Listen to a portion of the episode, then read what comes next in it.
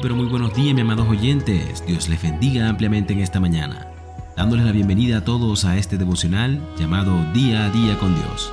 Esperando también que ya te encuentres despierto y si aún no lo haces, te invito a despertarte, vamos arriba.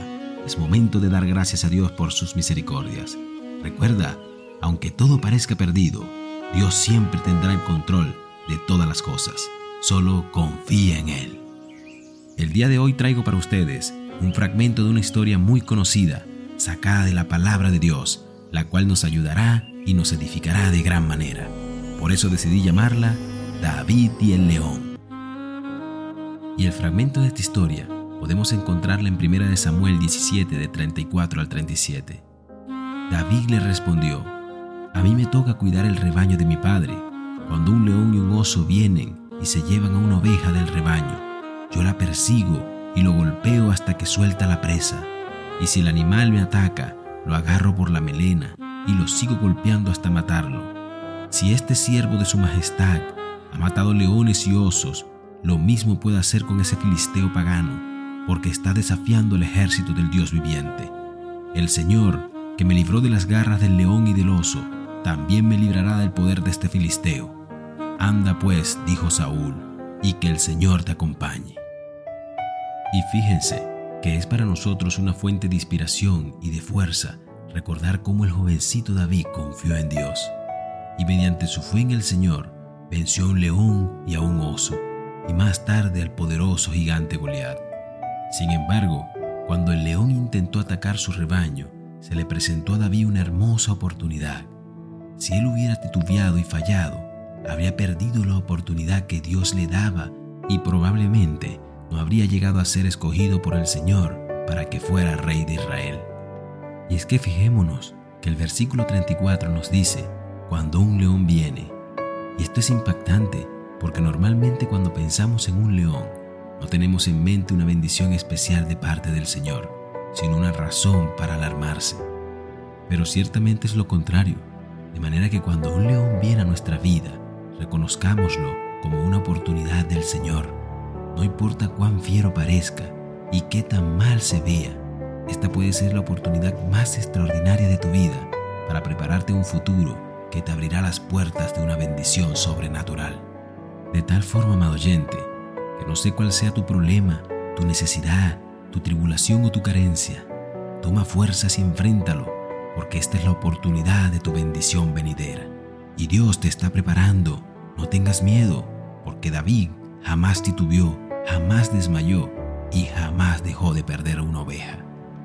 Así que fortaleza, amado oyente, porque tú serás el David próximo de tu calamidad. Dejo esta pequeña oración para ti. Amado Padre Celestial, oh mi Señor Jesús, sé que muchas aflicciones he tenido y en muchas de ellas no he sabido reconocer tus pruebas por pensar que todas ellas son enviadas para destruirme. Por eso hoy te pido, Dios mío, que abras mis ojos para divisarte incluso en medio de las adversidades, pruebas, peligros y desventuras, porque sé que en medio de cada posible dificultad estará nuestro entrenamiento y forma de prepararnos para nuestras bendiciones futuras.